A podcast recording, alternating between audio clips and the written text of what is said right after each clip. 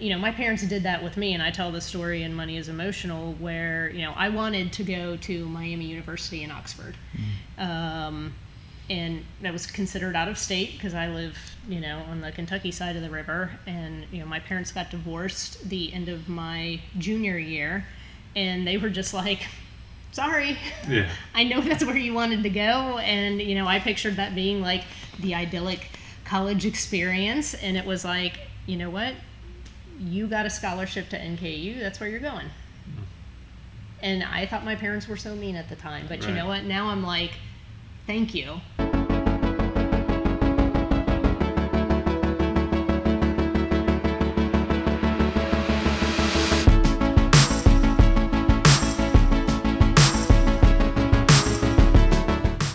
Good morning, everyone. This is Jarrett Basson with Mark McCain. You are listening to Triumph Every Day, where we discuss the journeys that shape the lives of our guests and how it brought them to where they are today. And today we have Christine Luken. Is that correct? Yes. Christine Luken. Welcome. Um, uh, Mark actually is a little bit bigger relationship with uh, with you than I do. It's the first time we've actually met, which is pretty exciting. So I'm excited to have you here. friends. Yeah, longtime friends, right? uh, one of the cool things about you know small communities and you know a little social media back and forth and things like that. So it's pretty awesome to uh, you know have you in here. And you are an author. You brought a couple books with you Yeah. today. We'll dive into those a little bit uh, a little bit later on the podcast, but. I just wanted to kind of get a, a general, uh, let everybody know kind of where you're from, where you started at, and uh, we'll kind of go from there. Yeah, yeah. So I am Christine Luken, the financial lifeguard, and I empower other people to rescue their financial dignity.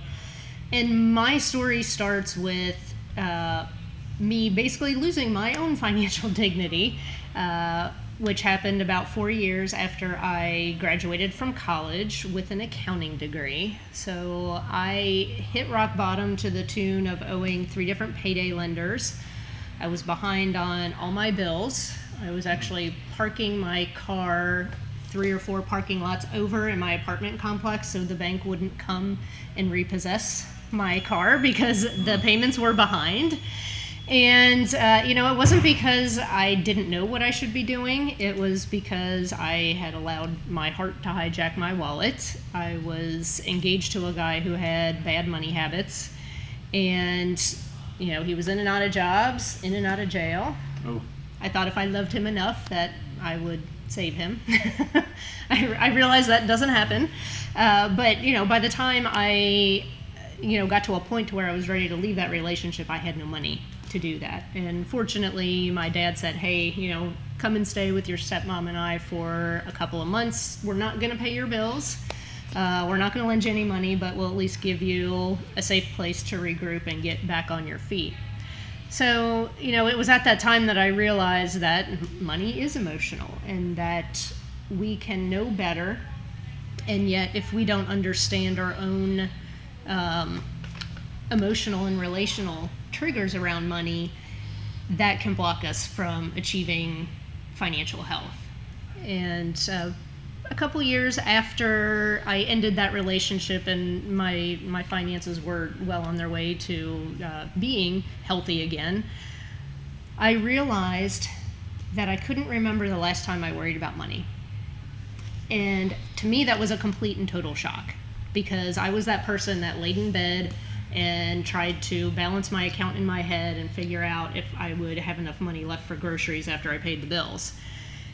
And that's when I decided that there's probably a whole bunch of other people out there that are in that same situation and they don't even realize that there's another way to do this. And so shortly after that, I got involved with my church because they were teaching a financial literacy course. And I ended up uh, being involved in that program for 10 years. And back in 2008, I got my counselor certification. And you know, it just started as this was something that I did for my church. You know, I was just doing this as a volunteer.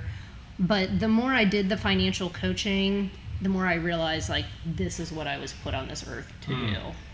And at the time, I was working for my family's business. I was the vice president of HR and accounting, and I was also a part owner of the business.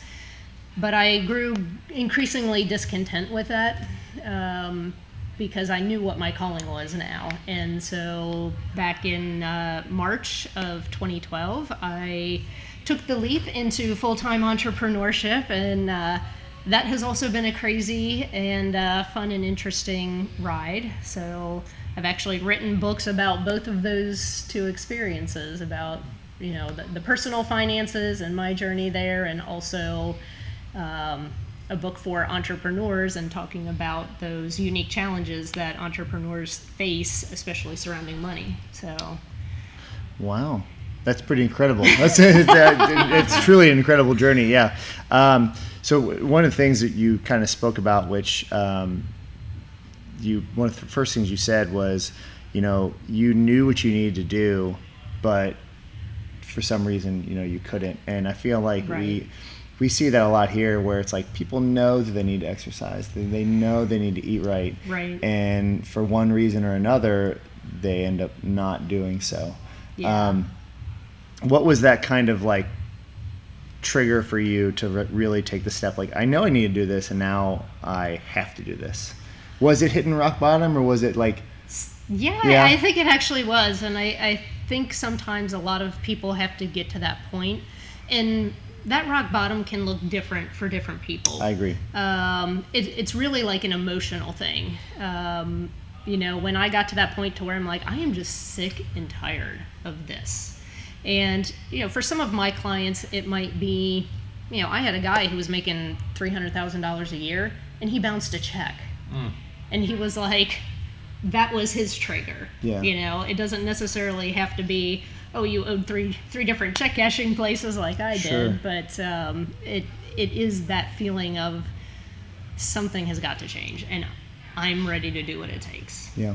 Um, when you when you originally made that decision that I'm going to change, was it all on your own? I mean, obviously you had some help from family, but was Yeah. it was the as far as the money side of things, was it all on your own, or did you have some help along the way? So one of the things that that my dad did probably the first week I moved back in with him was he sat me down and he said, "We need to create a plan for you." And I knew how to do a budget. I was helping the family business to create a budget. This was like a multi-million dollar machine tool company. And but I was just so emotional about my own mess that I was just paralyzed. Hmm. And I really needed someone to just lay everything out for me and say, do this first. And then when you're done with that, do this. And he, he basically gave me like two or three things to do and said, you do these two or three things, and then we'll meet again next week.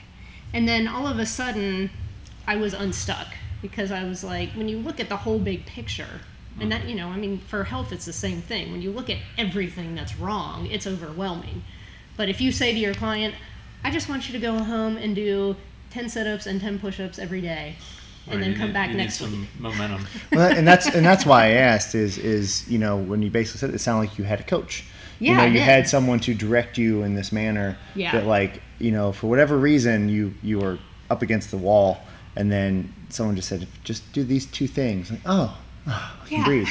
You know. So and that and that's where uh, again we see these parallels that.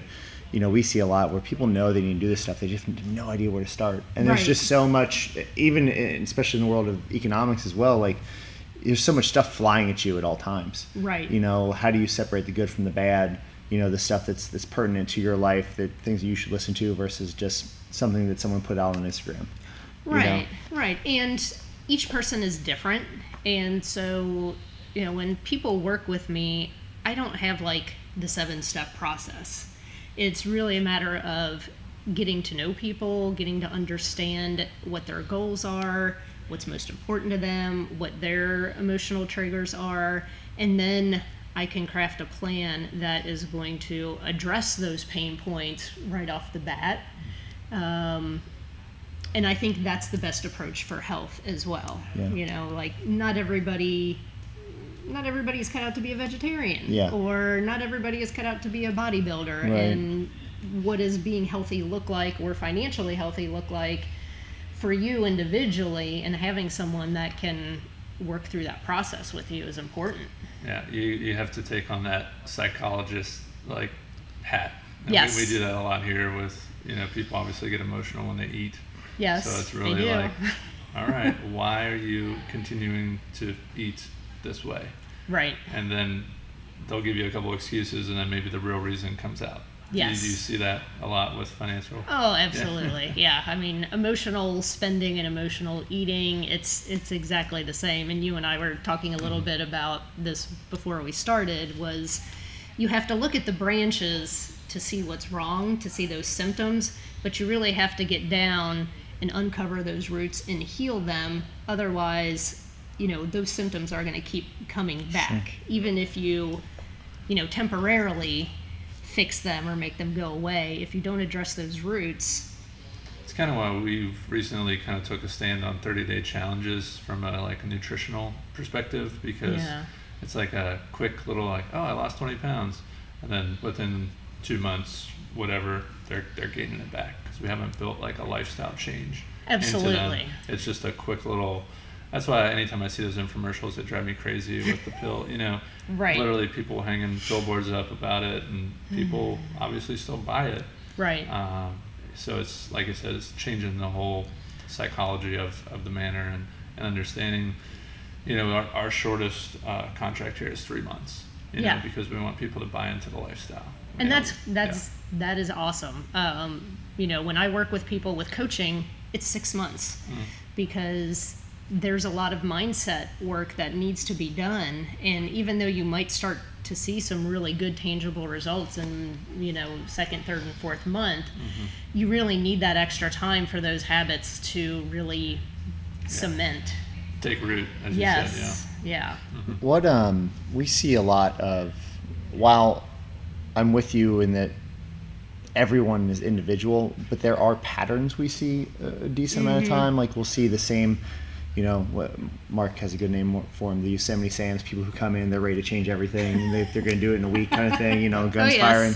Uh, and then, you know, we have the, the very hesitant people that usually end up being, you know, very good members in the long run, you know. So we see these patterns, uh, even though they're individuals and they have their, their individual, um, you know, deficiencies and attributes and things like that. What are some of the patterns that you see as far as, um, you know, whether it's emotional spending or, you know, attachment to money and things like that? Yeah, so I would say some of the things that come up, you know, as very common trends are mindless spending, where people are not really paying attention to things. Um, the majority of my clients are high income earners. You know, income's not their problem, but their lives are busy. Most of the time, they're business owners, and you know they're so busy running their business they feel like they don't have time to really spend managing their money. Um, so it's really about creating that mindfulness around their money habits. And we spend a good amount of time during the first month working on that. Um, i actually ask my clients to change very little during the first 30 days of coaching. That first 30 days is more about awareness and mindfulness of what's really going on because sometimes they think they know what they're spending Right. and they don't Same, uh, we see that with eating. yes We see that with eating a lot. Like, oh yeah, I, I eat healthy. And you're like, I want you to write down everything you ate. And they, oh my God. yes. Well, and it's so funny that you say that because one of the things that I tell people, it, you know, to get control of their spending is it's exactly the same as healthy eating, and it is it's like keeping a food diary. You know, keep a spending diary. You know, if just for 30 days you just write down everything that you spend your money on, you're probably going to have some surprises. Yeah. Some not so good surprises. But the good thing is, once you're aware of that, then you can make a change. Yep. Um, you're, you're basically giving them, giving them uh, a flashlight. Right? Yeah. Exactly. Self awareness. There you go. Yes. Yeah, we say it all the time. That is the biggest. Is if we can have people become more self-aware, like I, I think that's really the underlying kind of realm of our business. It's less to do with fitness, and you know, it's like Right. just becoming more self-aware and, and making good decisions about your health. You know, and you're doing Yes. the same thing with There's Yeah. probably not a better way to become more self-aware than checking your bank statement. Yes. You know, it's like, uh, you know, I'm gonna be this, this, this, and but well, your your bank statement says McDonald's, you know, or whatever. You know, Right, whatever, uh, exactly. fill in the blank. even even from um, you know early 2000s to now we see so much more electronic spending. Yes. Do you see a bigger problem with that? And the reason I say that, I watched an interesting talk where uh, his father and his kids just have they, they have no. When you're a kid, you don't have an understanding of money. You think, Right. do you think twenty dollars is a million dollars? And you know, it's like you know, but you're always asking for money, you know, here and there. And so he went and took out ten thousand dollars in cash for each of his kids, and they played Monopoly, like real life Monopoly with ten thousand dollars in cash. And he watched. It's something that they play as a family all the time, which I don't know who. I've never finished a game of Monopoly, but they would actually play, play Monopoly as a family. And his daughter would always win, and his son would always just, you know, well, I'll buy, I'll buy everything on the board, you know. Gave them real money, and everything changed. Mm-hmm. So when you see these like when I can go on Amazon and it's like I'm not spending money, it's like I've got these credits. Right. You know, I don't know if you see this connection between kind of reckless spending or mindless spending with that like form of electronic payment rather than using cash a lot. Yeah, that that certainly um, there actually is like proven psychology behind that. Um, when people use cash to buy something, it actually registers as pain in their brain, and I agree. it doesn't really do that. It, it does that a little bit with a debit card, but with a credit card, it really doesn't at all. Yeah. Um, and so I think it's really important that people know themselves. So, like my husband, he's he's an engineer. He buys what he needs. He researches his purchases.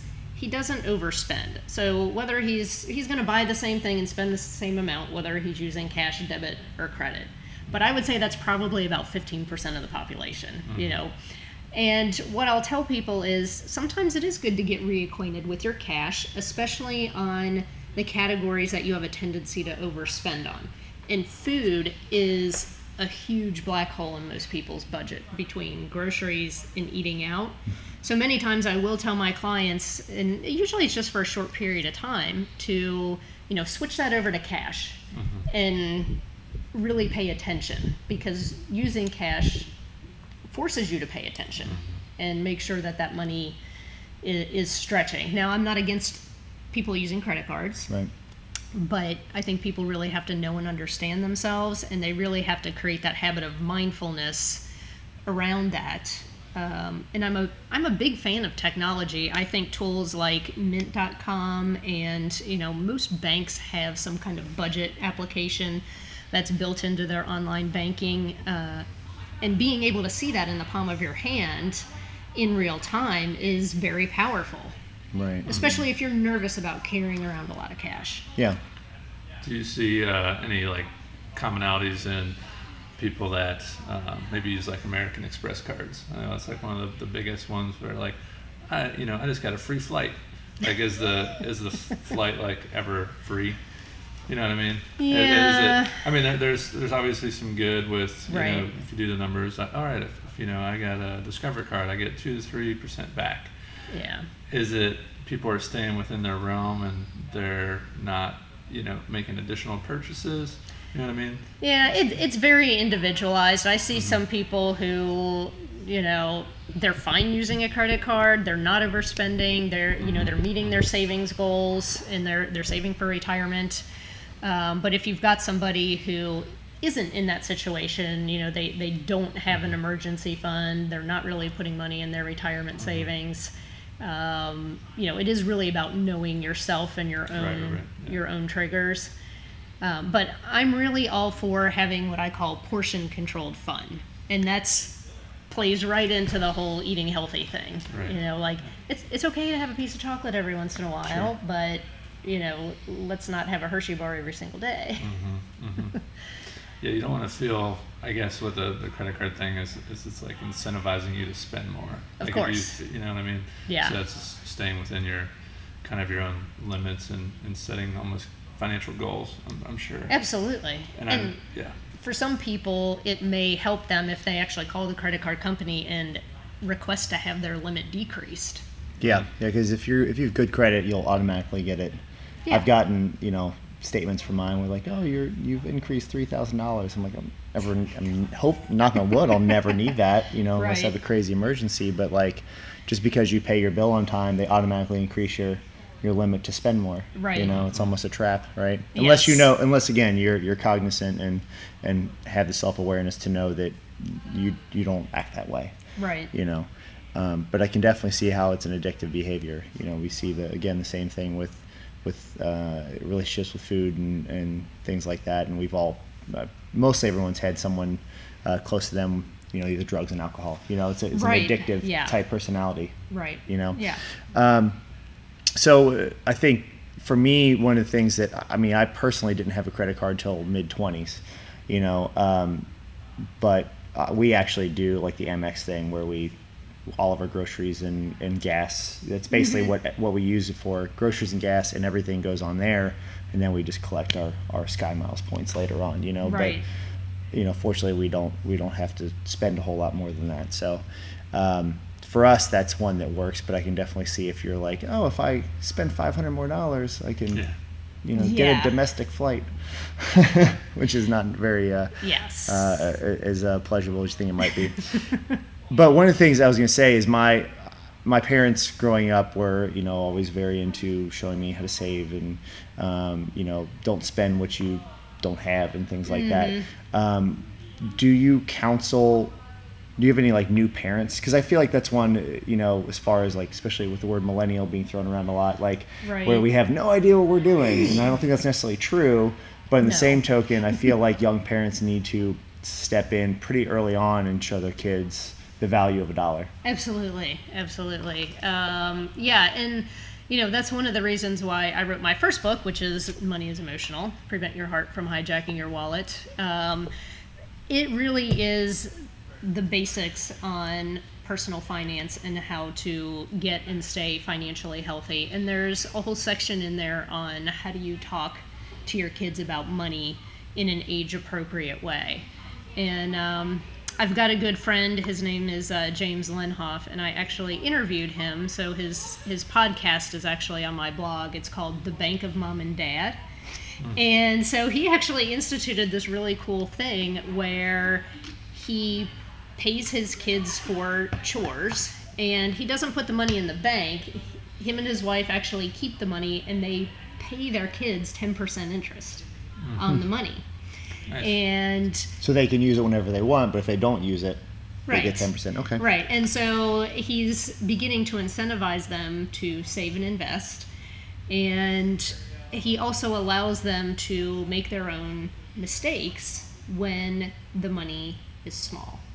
So if they want to, you know, if one of his sons wanted to buy a radio controlled car and, you know, James was like looking at it thinking "Eh, that's probably not the best thing, but he's like, hey, you know, he wants to spend his own money on this, you know, okay, you know, you're not going to earn interest on this and you can buy this toy and then when it broke a week later, then he could have that discussion with his son, you know, how do you, how are you feeling about this right now? Mm-hmm. Do you feel like this was a good purchase? You know, what what could you have done differently?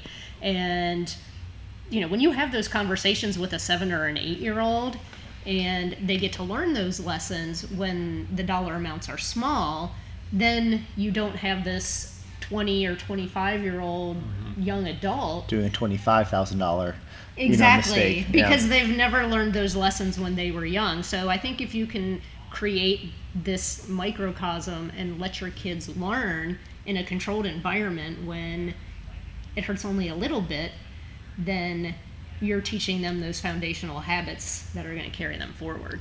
Yeah, that's huge. That's pretty. That's pretty. Uh, very interesting, actually. I could see uh, some huge benefits from, you know, because I think we've all done that. You know, I'm getting allowances, and I, I started working at a very, uh, very early age. You know, and and you know, it's like you want to, getting a paycheck when you're, you know, 15 or 16 Yeah. is, is is pretty awesome. You know, Yeah. it's like there's this three digits on there. You know, it's, Yes. it's like 140 bucks, but you know, you're like, oh my gosh, and you know, even at uh, a young teenager, you don't understand the value of saving it. You know, because because your your housing's paid for, your Right. parents still paying for your food. If you're 16, you may be paying for gas. You know, but like, but you know, I was. Uh, I consider fortunate now. It sucked at the time, but I had to buy my first. I paid for half of for my first car. You know, my parents Right. paid for half. I Yeah, paid for half, and it was like, thing.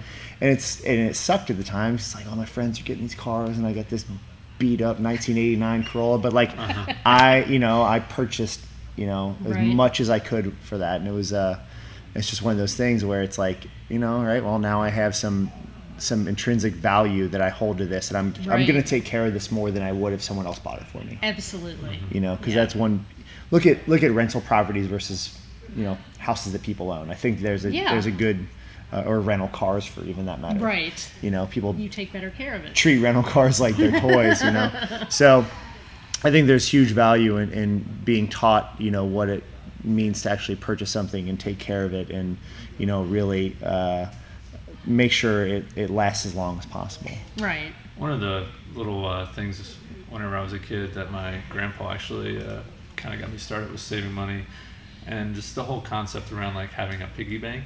Yeah. You know, I think there's like a good general like lesson there, obviously for kids. But my piggy bank was a five gallon um, like water like dispenser kind, Yeah. of, kind of deal, and uh, I just remember being obsessed with finding coins. Like we lived kind of on the main street, and there would be literally some days where I would just go like walk up and down the street like looking for any type of coin, because my grandpa told me he's like whenever you fill that up, we're gonna take it up to the bank and we're gonna open up a bank account. And I just remember like any like spending, like you know my parents used to give me like a dollar for, uh, hey the, you know the living room's uh, a mess or whatever like that. You know run the sweeper and clean all the stuff. I'll give you a Mhm. dollar. I'm like all right, can I have four quarters? You know whatever. and uh, change for That's this? You know, and, and little did I know like they were obviously reaping the you know I thought I was the one obviously getting one on them. Right. but you know it just really taught me a good concept of like you know you're not just gonna like be given this stuff. It was never a handout to like oh here's ten dollars in quarters put them in your you know thing. It was there was this correlation between work you have to work and then you get paid Right. and then the overriding was like i'm going to have you know this account with with money in it and Right. that was at you know eight or nine or whatever you know it was and then um, even just starting working with my dad for five dollars an hour you Yeah. know painting houses and stuff like that Right. it was uh, I wish it was a lesson that everyone can learn. And again, I'm not necessarily the, the best with my money, and I definitely had some emotional spending, you know, as a teenager and all that stuff. But just having that concept of, of like, hey, you have to save your money, um, Mhm. starting at an early age and, and work and earn, and Yeah. it's it was huge. Yeah. Well, and I think one of the one of the greatest disservices that parents can do is to shield their children from financial consequences. Mm. Because I coach a lot of you know couples in their 40s and 50s and they're dealing with college age kids who are demanding financial support Mm.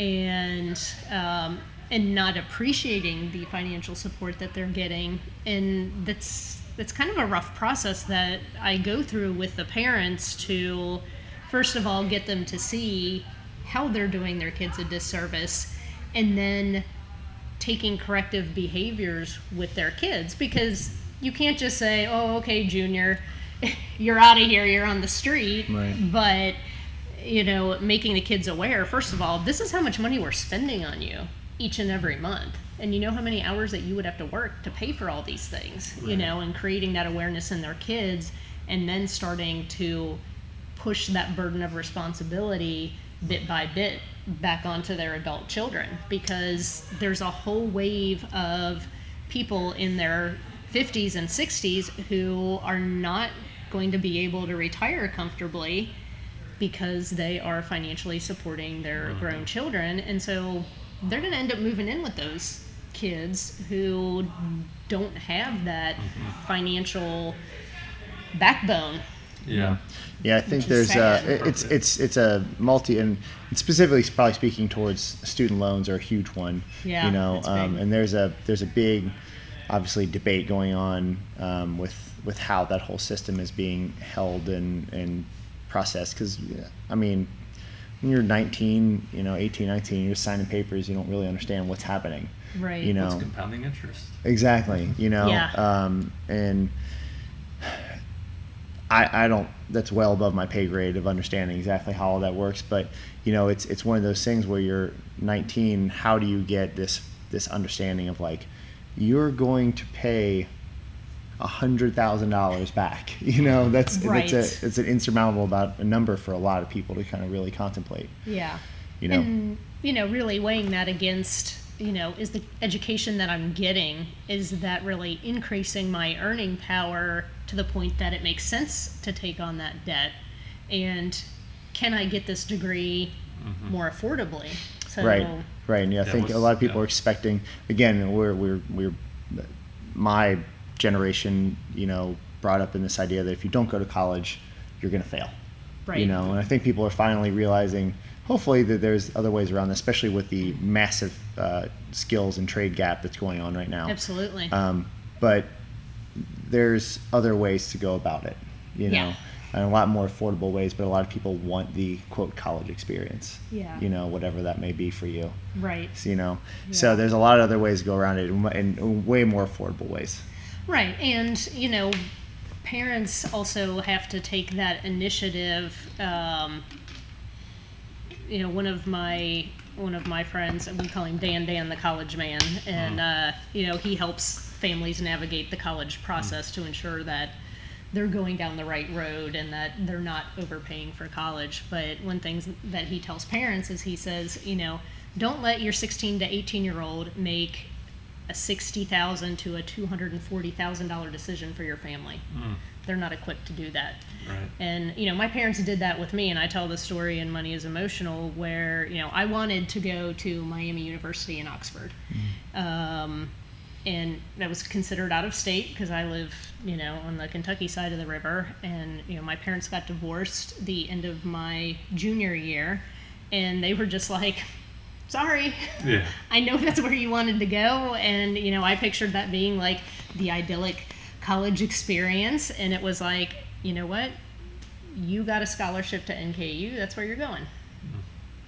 And I thought my parents were so mean at the time, but you know what? Now I'm like, thank you, Yeah. because they didn't incur any debt. You know, I graduated debt free, and um, you know, although sometimes it can be mean, it's like, hey, thanks, mom and dad, Yeah, for doing no, the right thing uh, and making the right decision. It- on, It's- on the opposite side, sorry to jump in. I did the, the opposite thing. So, you know, I still, at 32, I still have college debt kind of looming.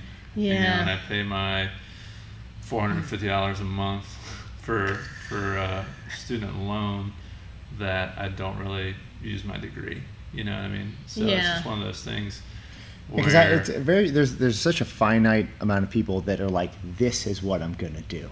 right. I Well, mean, that's kind of where I was going. You know, it's one of those things where if I was going to be a nurse or uh, you know An a- attorney. a, specific you know Yeah. industry where I have an economics degree, you know, it's like what do you do with that? Yeah. You go to law school and then you become an economist who is essentially a meteorologist for your finances and you know basically can be wrong nine out of ten times and still make six figures.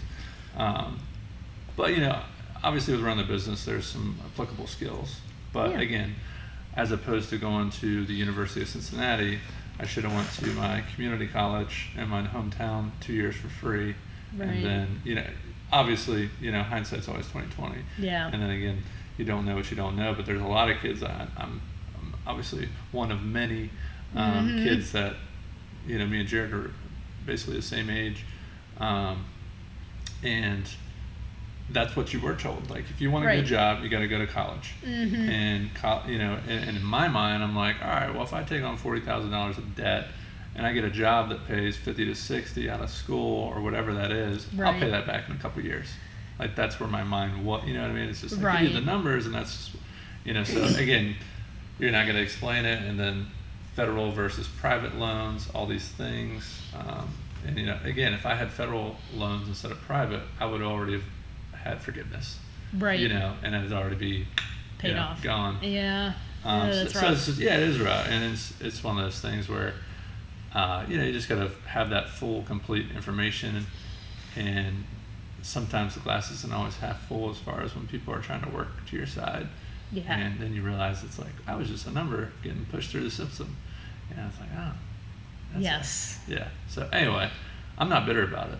I'm, I'm not Yeah, bitter. we're, we're not, we're not getting personal or anything. Yeah, that's why I applaud people like yourself that can actually like, and your friend Dan, Dan Dan, is that his real name? Dan, Yeah. Dan, the college man. No, his But name's people Dan like Bissing. that that can actually come into these people's lives uh, before it's too, you know, before Before it's too before mom and dad don't know. Right. You know, again, my parents didn't go to college, so it's, they didn't have that like. You're oh, introduced. It's, just- Yeah. it's like when people come in here and they're like, they're so overwhelmed. It's like you're Mhm. you're. Tr- it's like you're trying to learn French in two weeks. mhm. Right. Like it's just not possible. It takes six months to a year. Right. Like and same thing. You're you're being introduced to a system Mhm. that you know nothing about, Right. and you're just like sign here, sign here, sign here, and like in those little lines, you're like your interest is going to go from here to here to here, Yeah. and you don't even know it.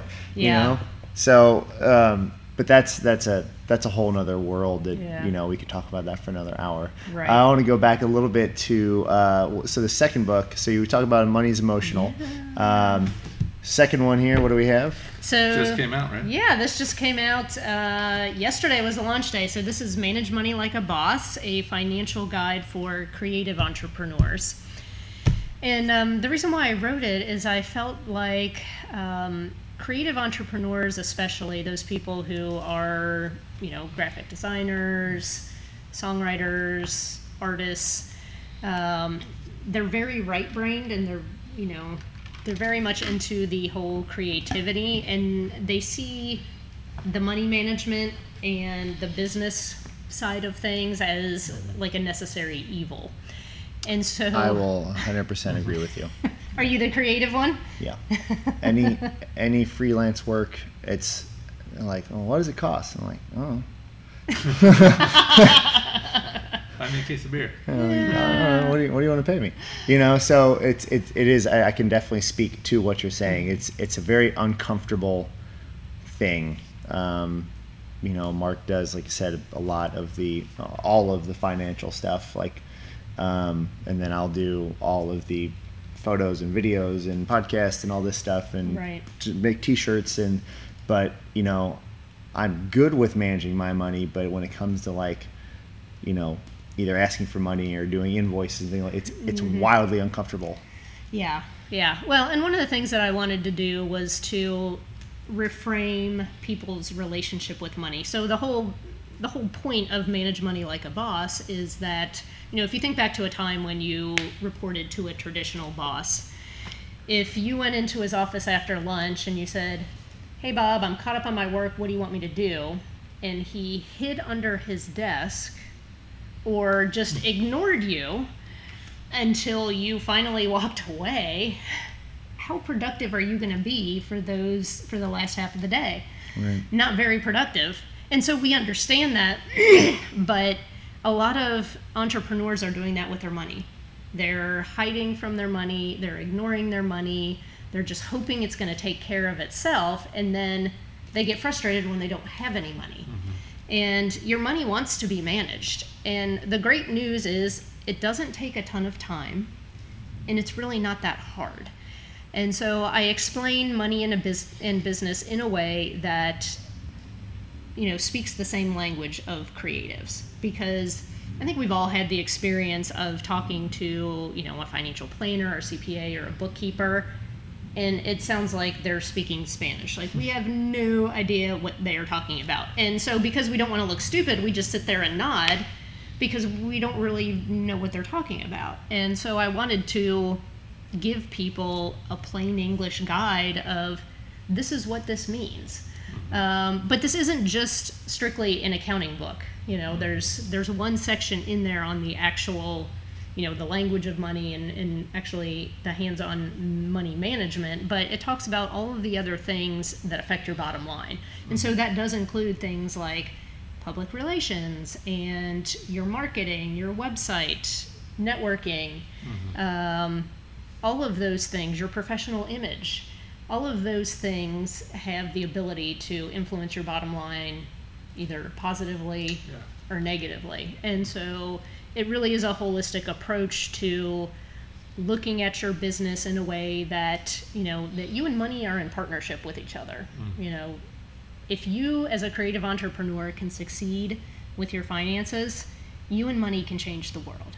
And i think most creatives feel very purpose driven and you know there's nothing wrong with wanting to be financially healthy and and or financially Yeah. wealthy It's almost looked. Uh, it's it's like a. It's catch twenty two a little bit because you're, you know, for a lot of people, it's like, oh, you're a sellout because if you're successful, Right. You know, and it's like, Yes. no, like you know, it's the purpose of why we're, you know, it's not the purpose of why we're doing this, but like in order for us to do this, we need to make money. right You know, Yeah. And what I tell people is selling is serving. So if you really believe in what you do, um, you know, and it's something that I had to deal with myself, but it's like, you know what? I'm helping people rescue their financial dignity. I'm Yeah. changing the trajectory of people's lives, of their relationships, of their businesses. And the financial gain that they get from working with me more i mean they get a huge return on the money that they pay me and the time that they put into it and so to me i'm not really selling people by telling them about my books or about my coaching. I'm serving them. You know my goal is to help as many people as possible become financially healthy. And i know you guys are like let's get as many people as possible physically healthy. Yeah, it's uh, and that's that's the the tough part, you know, where it's like that because we are we are a premium service. We Right. cost well and above going to a gym down the street. right. But you know uh, helping people see that value um, in what we actually provide to where we can. If you want you can change your entire life you know? Yeah. and you can do it you know in a relatively short amount of time in the in considering the lifespan yes you know? absolutely. And so i think the and the tough part for us sometimes is is you know putting a price tag on that and what that Yeah. actually costs you know? And there's some people where you you and we have a lot of empathy you know and and like there are some people who just truly can't afford to come here Right. you know and it's making that like decision on okay do we help this person well how do we not help the next person you know so it's it's very back and forth a lot for us I almost hesitate to say this, but it's like on uh, major brands. Typically, I'm not going to walk into Amazon and ask for a discount. right So it's like, you know, so many people will come through our doors and be like, oh, like I can't do that Yeah. much, but yeah. So it's just I always like feel like we're you know in a, in a when I say that small businesses in general, right feel like you're in a tough position for people to understand the, the value, of, just Right. like Jared Yeah. said. Because again, we have people here. Majority of our people are, are like, ah, oh, I, you know, pay even more for you what you guys are offering me, and I totally see the value. But there's obviously that small few that's right just pick it apart and, and are like, Yeah. You know. and so- those aren't your people Right, and yeah, i that's think fair. that's that's one of the things that when i'm working with entrepreneurs is you know to tell them you know not everybody is for you you're not Mm-hmm. for everybody and if you if you try to be everything to everybody that's then. Yeah. then nobody hires you. I mean, you have to really get super focused in. Um, you know, and one of the reasons why I did write my books is because I know that I can't work Mm-hmm. with everybody one on one. You know, most of my coaching clients are high earning professionals like attorneys, doctors, and entrepreneurs. Most of my clients make six figures. Um, and I don't apologize for that Mm-hmm. because I have other things that can help people who are at lower price points. Sure. And I have other coaches that I refer out to as well. Um, but I know that those people, if I can get them financially healthy, I'm not only changing their lives, I'm changing the lives of a lot of other people because they are usually Trickle down. employing Yeah, people. everything that's coming down the line. And you know, they they're also people who are passionate about different causes in the communities, or you know, are giving Sure. a lot of money to yeah, the front churches. runners, Yeah. And uh, so you just have to decide who is it that I'm really best equipped to serve, and don't apologize for that. Right. Yeah. So Anyway, that's a lot of our clients. You know, honestly, are are high earners, and that's how they can afford a premium service. right, And I'm not saying that they don't, you know, deserve a premium product in return. And Right. that's what I mean. That's why we try to spend every every day thinking about how do we best serve.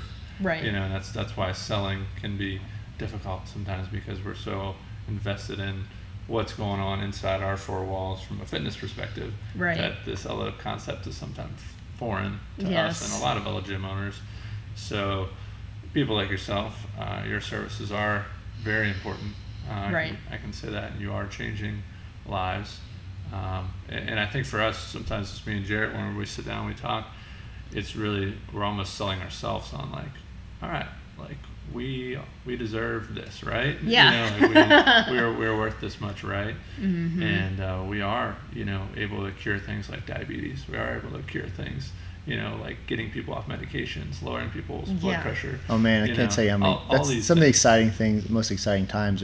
I love hearing weight loss stories, but more exciting than that is when someone tells me that um, I went from taking four medications to one, or I went from Right. five to zero.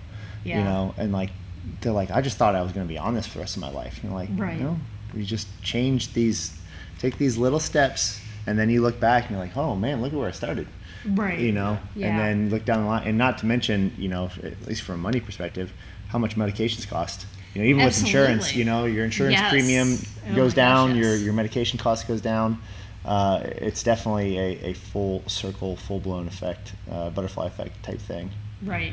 Yeah. And I, you know, as a business owner, you really have to feel into those things and own them and, and communicate that to people. Like, this is how we're helping you. We're not just. We're not just helping you do a handstand push-up, you know. Yeah. Like it's Yeah, cool to be a- able to say that. I, I- we tell people all the time that the, the, the fitness side of thing is, is just a side effect right. It really is, you know, um, I, and I truly believe that, and I think that's maybe sets us apart just a little bit different. Like where it's not, can you do 15 pull-ups unbroken, Right. or you know, can you run a mile under this time? It's, it's you know, how are you feeling today? How are you doing? How's your family? You know, uh, Right. are you eating healthy? You know, those those types of things are such bigger because they make such a bigger, as- you know, impact in people's lives. Yeah. Well, and one of the things I tell people is that it's really not about the money. You know, money is just energy. And it's really what does the money represent? Mm. You know, like if you woke up tomorrow and you felt really great about your finances, what would that mean to you? So, you know, let's just say you owe $10,000 left on your student loans and, you know, you, you might be thinking like, you know, I want $10,000, but it's not really the $10,000 you want. You want that feeling of that student loan debt being gone. Sure. That's really what you want. Is That's, that that's feeling my favorite of time of uh, Dave Ramsey. yeah. I mean that We're debt free. Yeah. I mean that's really what you want. It's not really the money, it's what does that represent. Sure. Yeah. Yeah. I, I, you know, and again, I know people have heard this before, but it's so many people out there that are millionaires, even billionaires, that are depressed. Right. You know, some of the, the famous, you know, look at Anthony Bourdain, one of the Yeah. most famous guys. aw- I mean, by all accounts, awesome dude, amazing job, you know, career, and Yeah. obviously takes his life. So, um, but you know, there's it, it's having these core values, you know, and, and beliefs, and that's Yeah. one of the things we try to hold uh, true to in, in our business, and I'm sure you do as well. Yeah. And it's not compromising that integrity. So one thing I love about what we do here is I never feel like a cheesy car salesman whenever I'm putting Yeah. people through a day one experience. And it's just like, hey, look, I want this to work Right. for you. And I don't want this to be like, well, all right. You know, I trick them into saying a couple fancy terms and, you know, That's uh, we, we just talked about it. fat burn. We and, talked about you it know. on Monday. We, we, no, but we really did. You know, it was it was like you know we're we're scrolling through the competition and not other CrossFit gyms. Like we're talking about Planet Fitness and Crunch Right. and all these these larger gyms that are letting people come in for ten dollars, and it's like and it's like it just it's a gimmick. Yeah. Right. You know, and it's like I, that's one thing we never want to be. We want to hold true to our core values, and it's just tough because you have to. S- We have to make money to be a business. Right. And how do you do that? You know, we're holding on to the core values, but how do you make sure that you still make money? You know. Yeah. So that's that's always the that's always our fight, I guess, uh, internally, Yeah. which is how do we how do we continue to thrive without selling out and and And you can do both. yeah, that's what we you want. can do both. That's something Yeah. I help my business clients with, where it's like, you know, yes, just understanding your value and what you bring to the table. And so, um, my business coach um, had me do an exercise that I thought was really super cool, and I, I talk about it in the book, and that is writing out 10 reasons why I'm not the right business coach for you, or why you wouldn't hire me to be your financial lifeguard. And it's what are those things that you take a stand against? Mm-hmm. You know, and so it's like, well, if you want to live to be 99, or if you want to work until you're 99 and never retire, then maybe you wouldn't want to hire me as your financial lifeguard. Or if you enjoy sleepless nights tossing and turning, worrying about your debt, then maybe you wouldn't want to hire me. Sure. Yeah, yeah, yeah. Like or if you want somebody to come in and chop up all your credit cards, I'm probably not the right person for you because I don't do that. Yeah, because you just get another one. well, I mean, because it, it really is all about like taking that stand and purposely polarizing people. Right. Because then you're going to attract the people who are like, I am all in with you. I 100% believe how you're helping me, and I'm going to go tell all my friends about all the awesome results that you're getting. Well, and that is the wonderful thing about our people. I will, I will, I don't want us to be a complaint. Hopefully, it's not coming off as complaining, but our people stand by us day in, day That's out. fantastic. It's, it's, Yeah. it's, in, it's truly incredible. Um, you know, just to see people, not even when you're in need, just like, hey, I told 15 people about you yesterday because I had a great workout. yeah. You know, and like, I love that kind of stuff. It, it, it gets me so excited. Um, I know this just came out yesterday, so I don't want to jump too far ahead, but uh, what's kind of on the horizon for you in the, in the future? Yeah, so one of the things I'm going to be working on between now and the end of the year is creating an online course for the individuals who aren't able to hire me to work with them one on one. So it's really going to be um, kind of the step between the book. You know, if people feel like they want more information or they want a little more hands on, um, it'll be an online course with videos and worksheets, and it's basically going to walk people through the process that I go through with my clients one on one. Sweet. Um, Smart. Yeah, so I haven't come up with a snappy name for it yet, but I'm sure I will. Yeah, it'll, it'll hit you randomly. yes. These are Yes, always the best ones. Yeah. Um, where can everyone kind of find you? Yeah, so they can find me at christineluken.com or they can go to moneyisemotional.com. Uh, that'll take them straight to the Money is Emotional book. And they can also put in managemoneylikeaboss.com. That'll take them to the books. And actually, they can find both of them on Amazon. Um, if they're a Kindle Unlimited reader, uh, they can actually get Manage Money Like a Boss as part of their membership for free. So, Cool. Very cool. I like that. Uh, we always like to kind of wrap things up with a very simple question, and you're the first uh, kind of money person we've had on here, so it would be interesting to see in this uh, very simple. Just what is your definition of success? So, my definition of success when it comes to money is waking up in the morning and feeling really good about where you are financially. And for each person and family, that's going to look a little bit different. So, it's mm-hmm. really about understanding what your goals are, what's most important to you and your family in your particular situation, and, you know, taking those daily steps mm-hmm. towards that goal. Awesome. Thank you. Appreciate you coming Thanks on Thanks for having me on. Yeah, It's absolutely. Yeah, it's been great. Uh, obviously, check Christine out wherever you can. Uh, two books out now: the Money is Emotional and Manage Your Money, Manage Money Like a Boss. Uh, both out on Amazon. Uh, check those out. And thank you all for listening to Triumph Every Day. Make sure you subscribe on YouTube, iTunes, and everywhere your favorite podcasts are found. You can find us on TriumphStrength.net, on Instagram at TriumphStrength, and Facebook at Facebook.com/slash TriumphStrength. See you guys next week. Thank you.